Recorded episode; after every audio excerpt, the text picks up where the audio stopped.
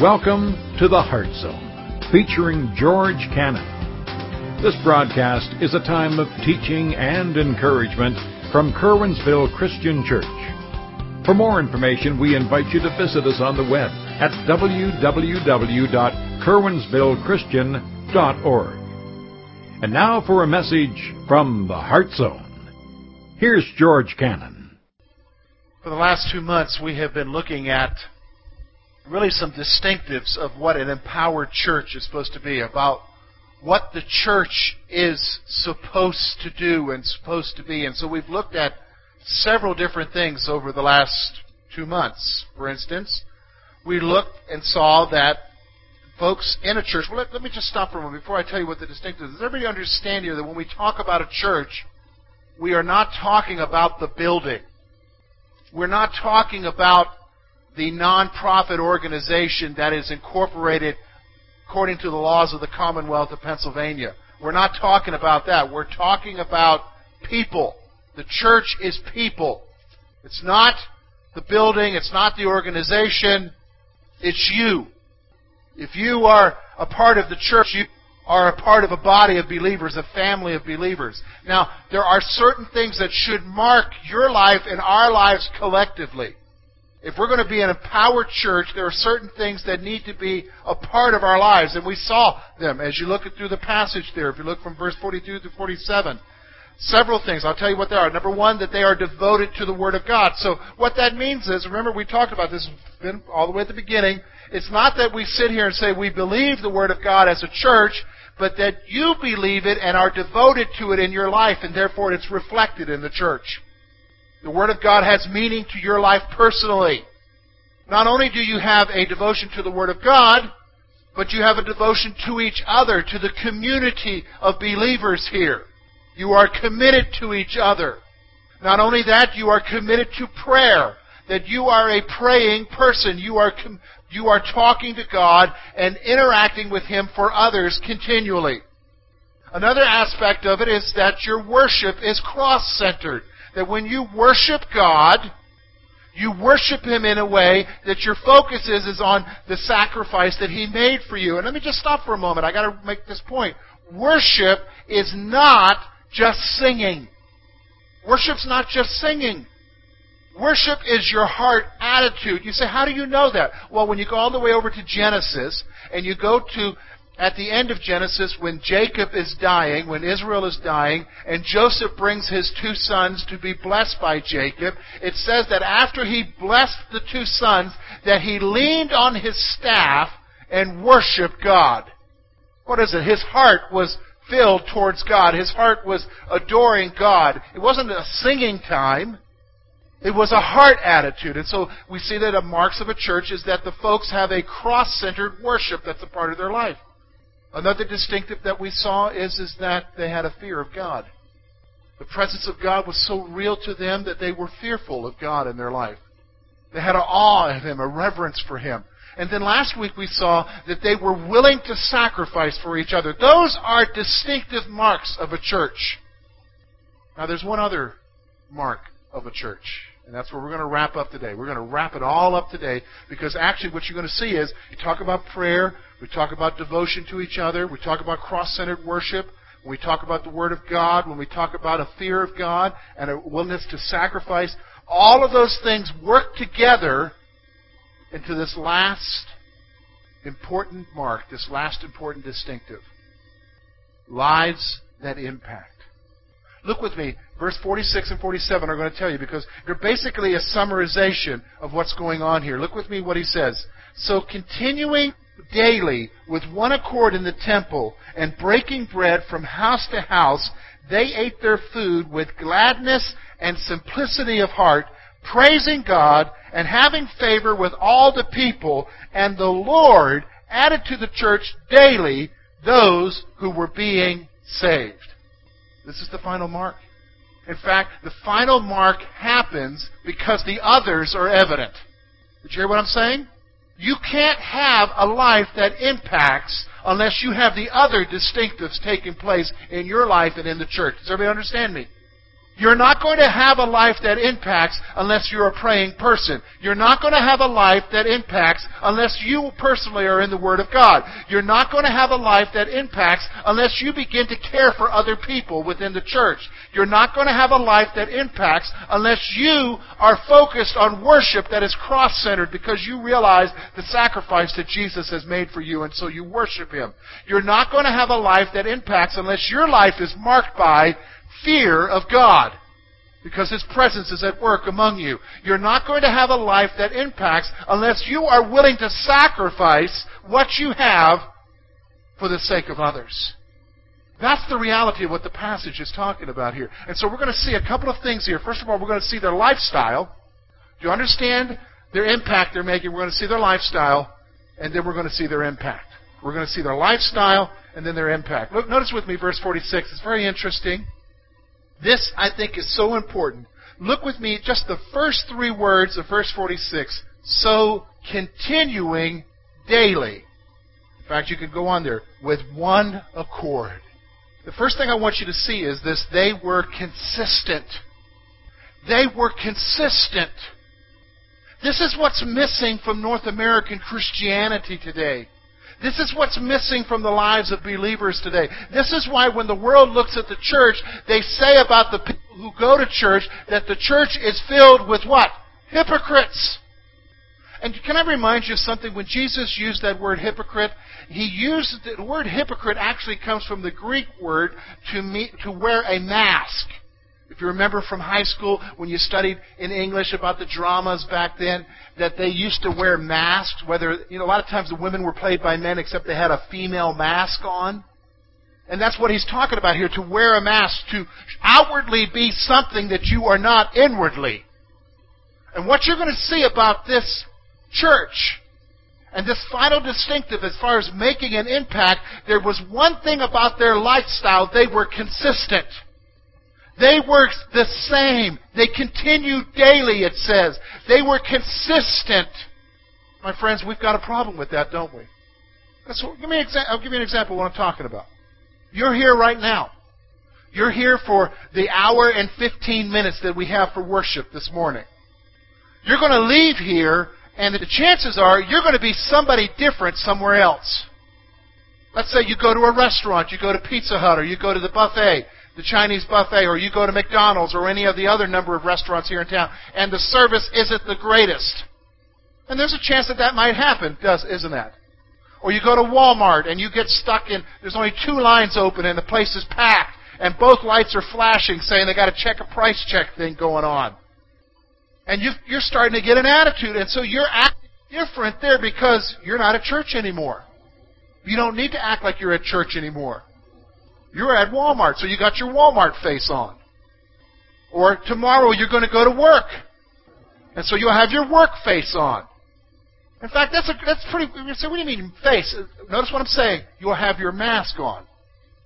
You'll have your hypocrisy on. Because the fact of the matter is, is we're not consistent in our lives. We're not consistent. Can I can explain something? Listen to me. The reason why your friends, your family, are not interested in your Jesus is because they don't see the reality of it in every aspect of your life. You're not consistent. You understand what I'm saying? Just simply speaking words mean nothing. Anybody can talk a good talk. Anybody can talk a good talk. And that's reality. Your talk means nothing unless your life backs it up. And the reality is, is you and I need to be consistent. Here's their lifestyle. They were consistent. What were they consistent in doing? We're going to see here in a moment. They were consistent. Next of all, the next thing I want you to see is, is that they were faithful to meet together. Look at what it says there. So continuing daily with one accord in the temple and breaking bread from house to house. Here's they wanted to be with God's people. It was an important part of their life. They wanted to be with other people from the church. It was their family. They had something in common. And what they had in common wasn't their political views, wasn't their views on this, that, or another. What they had in common was Jesus and the salvation that He gave them. And so they wanted to be with the people at church. But church was people, not a building. See, here's the thing Where's your consistency? Where's my consistency? See, here if it, if it happened today, you had a decision to make. You woke up this morning and thought, man, a beautiful day. It's going to be 86, 87 degrees today. Might get hotter. Whew, that's a good time to go to the lake. Ah, but I got to do that church thing. Which would you do? Somebody calls up and says, hey, we've got the burgers going. Ah, I can't do that because I got to go to church. What's the attitude there? See, they were consistent because they were faithful what to meet together. They wanted to be together. Look, they, they wanted to be together. They met from house to house. They enjoyed each other's company. Let me tell you something, my friends. I hear this all the time.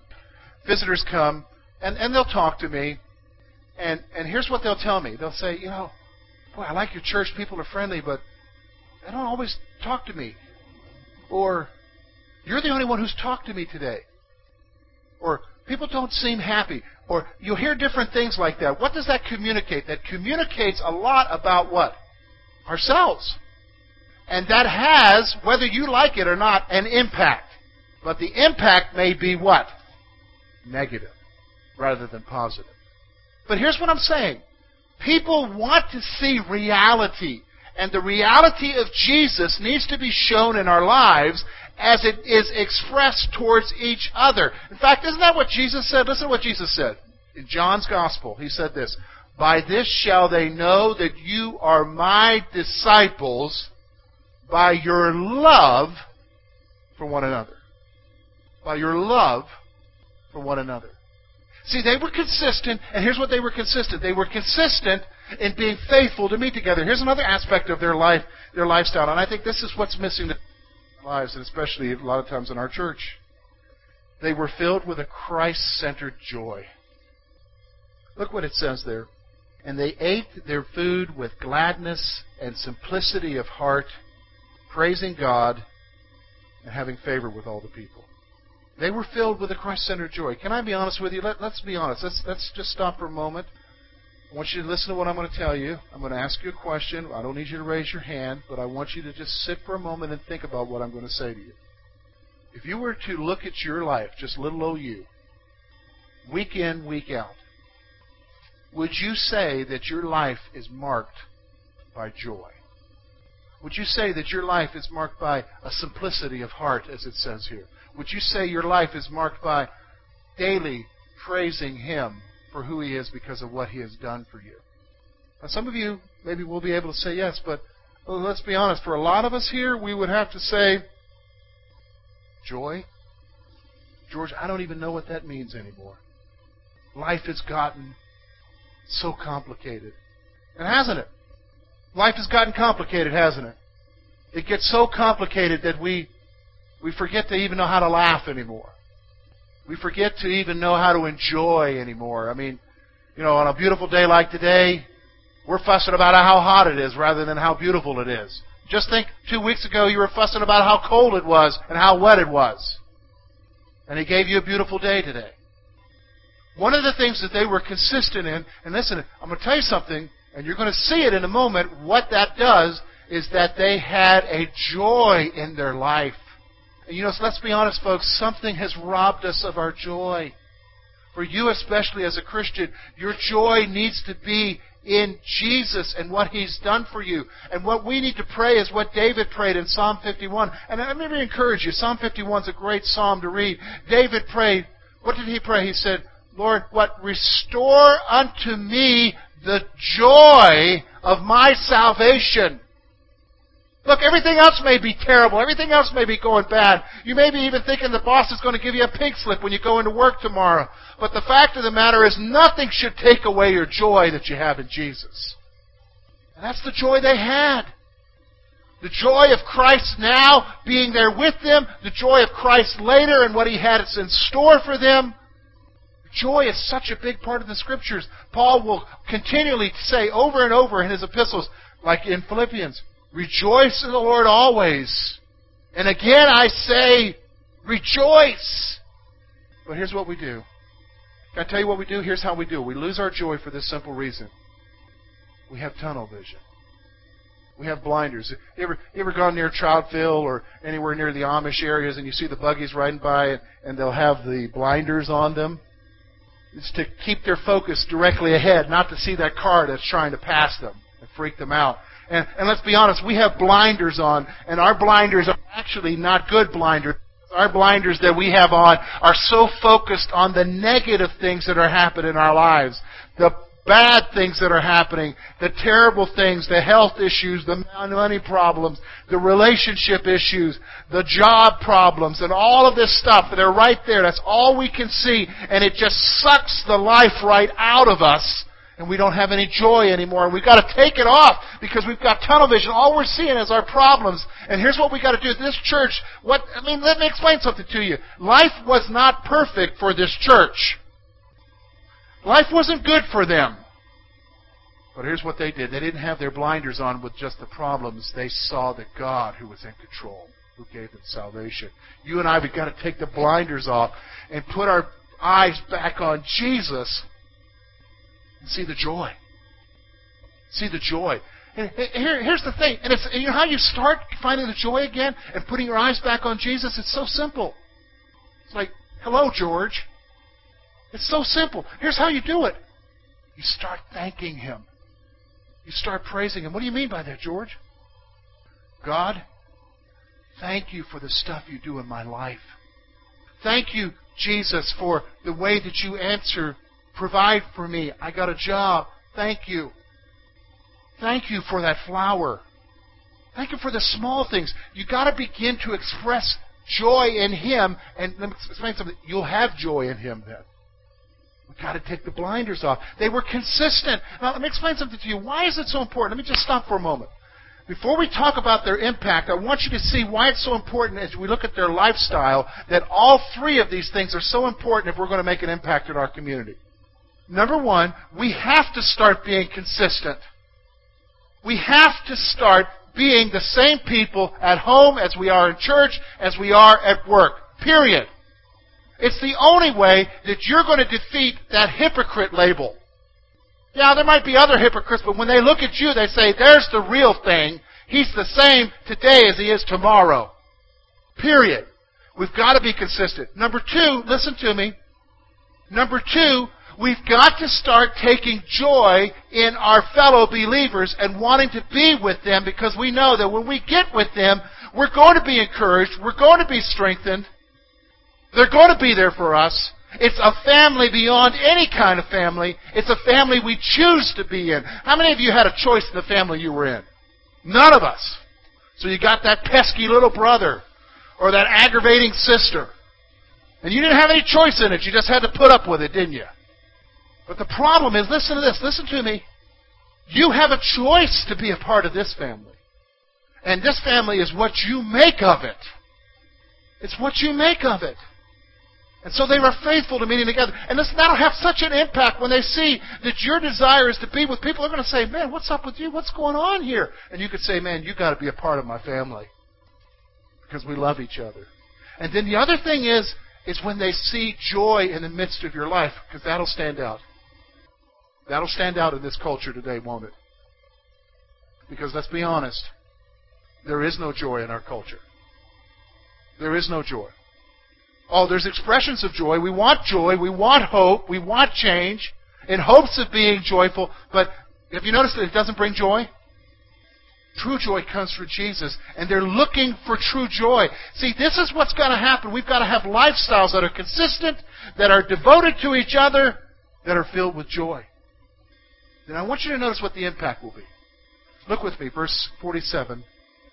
And having favor with all the people, and the Lord added to the church daily those who were being saved. Two things I want you to see here. Number one, here's the impact that when you, when you have these things in your life, when you have these three things, when you, when you have a consistency, when you have a devotion to meet with each other, when you have joy, plus you add to that lives that are consistent in prayer, the Word, worship, devotion to each other, as far as sacrificing, a fear of God, here's what's going to happen. You're going to have a good testimony among the people. You're going to have a good testimony among the people. Now, that may not change their minds about Jesus, but they're going to look at you and say, there's the real deal. I know that there's a whole bunch of hypocrites, but there's at least one person I know that knows and trusts Jesus and it's expressed in their life, and this person is you. And they had favor among the people. Didn't mean that the whole whole town turned upside down for them, but it knew that the people knew that that was the real deal, that those people cared for each other, that those people tried to live in accordance with what God wanted them to do. Boy, isn't that, wouldn't that be great? That in your neighborhood and in your workplace and among your friends and your family, that when people looked at you, they said, you know, I don't really know about those Christians, but I can tell you what, so and so, they're the real deal. So and so, they really believe what they live. They live what they believe. That's an impact.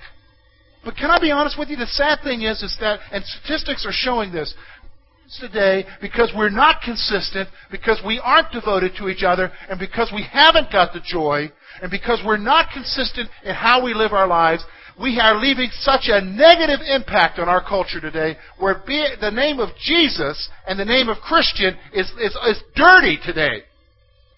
Because of this, we're hypocrites. We judge others, but we can't seem to get our own acts together and we level accusations at others. Oh, you shouldn't be doing that. You shouldn't be doing that. See, here's my friend. We have earned our reputation, haven't we? The thing is, is with these folks, they were consistent. They were devoted to each other. Their lives were filled with joy. And let's notice something. They had a good testimony among the people. Period. That's an impact. You know what? You need to ask yourself, Lord, what's my what's my life like? There's, there's an introspective moment here. Notice with me. You know how you are this week. You know how you are here. You know how you are at home. You know how you are at work. You know how you are with family. You know how you are by yourself. You've got to take an introspective moment for a moment and think about it and say, Lord, am I consistent or is there inconsistencies? And my friends, if there's inconsistencies, let me just be, make you aware of it. You may be blind to them, but everybody else isn't. And what we need to pray is, God, help me to be consistent so that I have a good testimony for you among the people who are around me. So that's what we see there. They, had a good testimony among the people. And here's the other thing. The other aspect of their the impact that they made with their lifestyle is that people people found salvation in Christ. Let me just stop for a moment. We got to defeat something here. Do you understand the key to people coming to know Jesus Christ is not how good a preacher is. It's not whether or not Billy Graham is still being able to preach or not and he's doing his crusades. The key to people coming to know Jesus Christ is with you and how you live your life and you live what you believe. Because here's the thing statistics are showing it. People in this country, even people in our community, they are interested in spiritual things and they want to know about God. But here's the problem. For most of the people in our community, the only testimony about God that they're ever going to hear or see is from you, not from me. I can't meet that many people in the community in a week. I, I don't, I, you know, there are people that I rub shoulders with, yes. But if we had everybody that you were going to meet this week, there's no way that combined with all the people that you personally are going to meet this week that I can meet every one of them. Unless they all gathered in one hall for me to talk to them. And you and I know that that isn't going to work. The reality is, is that people come to salvation because of the testimony that they have before Him. So here's what I'm trying to say to you. This church had an impact because their lives were consistent. They loved each other. They were filled with joy. They had favor among the people. And here's what happened God used it and brought people to salvation every day. He used it to bring people to salvation every day. Wow, wouldn't that be great if that happened? How we wrap this up, George? Well, let's ask ourselves this question. And don't let this one fly over your head. You need to think about this one. What kind of an impact are you making? Think with me for a moment. Think with me your family, your neighbors, the community. Maybe you're part of civic groups or whatever, or, whatever your involvement is. Your your interaction in the community, whether you go grocery shopping or whatever. The guy who pumps your gas, spills half of it out on the outside of your car, then still charges you for it. The people you work with? What kind of an impact are you having? For instance, while he's filling gas on the outside of your car, he, he, he recognizes you've got the fish symbol on the back of your car, and then you're cursing him out because of what he did. Do me a favor, scrape the fish off. Do you hear what I'm saying? That's reality, isn't it? What kind of an impact are you making in this world? You've got to ask yourself. Let me ask you something. If we were true to ourselves, we would say, Yeah, I want to make an impact with my friends about Jesus. I want my loved ones to come to know the Lord. Isn't that true? We all want that, don't we? But you know what? It's not going to start with, boy, I hope that George gets his act together. It's, I better get my act together. And listen, when you've got a church like that, where you've got people who are wanting to make an impact, and, and the church is filled with those kind of people where they're, they're guarding their lives, they're joy filled, they're consistent, they are devoted to meeting with each other. Man, think of what kind of church that is and what kind of church that would have in the, in the community. So that brings up my next point. Can you see his vision for the church? My friends, church is not the pessimist club. You know what I mean by that? Well, let's get together and, oh, I want to share a testimony today. And, boy, life is so terrible. It's just beating up on me. And, well, I got a better one than that. My tires broke down right on Walmart during rush hour and you know I didn't even have money to put new ones in there. That's well, you know, here's the other one. I ran out of gas on I-80 in the construction zone. Oh, that's really bad. And the doctor told me I'm going to live another 10 years. That's terrible. Isn't, that's the kind of attitude we have about church. Is come in and let's share our moans and groans together. And there's a place place for that to encourage one another, but it's not should not be the total focus. There's no joy there. Can you see God's vision for a church where we have people who are, who are there, who are excited, who love the Lord, who love each other, and who make an impact? Who make an impact. And then finally, here's the thing ask God to make us a church that impacts the world. It isn't just going to happen overnight. You already know that. Consistency isn't just going to happen overnight. You're not just going to start being consistent. Being devoted to each other and showing up here because we have something going on isn't just going to happen overnight. Having joy, you notice that you just can't turn that spigot on. Have you noticed that? It's going to take you waiting on God and praying, God, help me. Help me, Lord. Help us to become that kind of church that impacts our community. The question is, do you want to be that church? Thank you for being with us this morning. We trust that today's message has been both challenging and an encouragement to your heart. Before we leave you today, George would like to share some special news about an upcoming event. Friends, we want to thank you for being a regular listener to the Heart Zone program. At Curwensville Christian Church, we are encouraging our folks to become men and women of God's Word. In an effort to help them achieve this, we have provided them with a Bible reading guide. We would like to provide that Bible reading guide to our listeners. If you would like a guide, simply write or call us to request one. There is no charge. The guides are free. Simply contact us at Curwensville Christian Church, 700 State Street, Curwensville, Pennsylvania, 16833. Or you can call us at 814-236-1622. We want you to become a man or woman of God's Word. So contact us and request a free guide. Once again, thanks for being a faithful listener, and may God bless you in all that you face this coming week.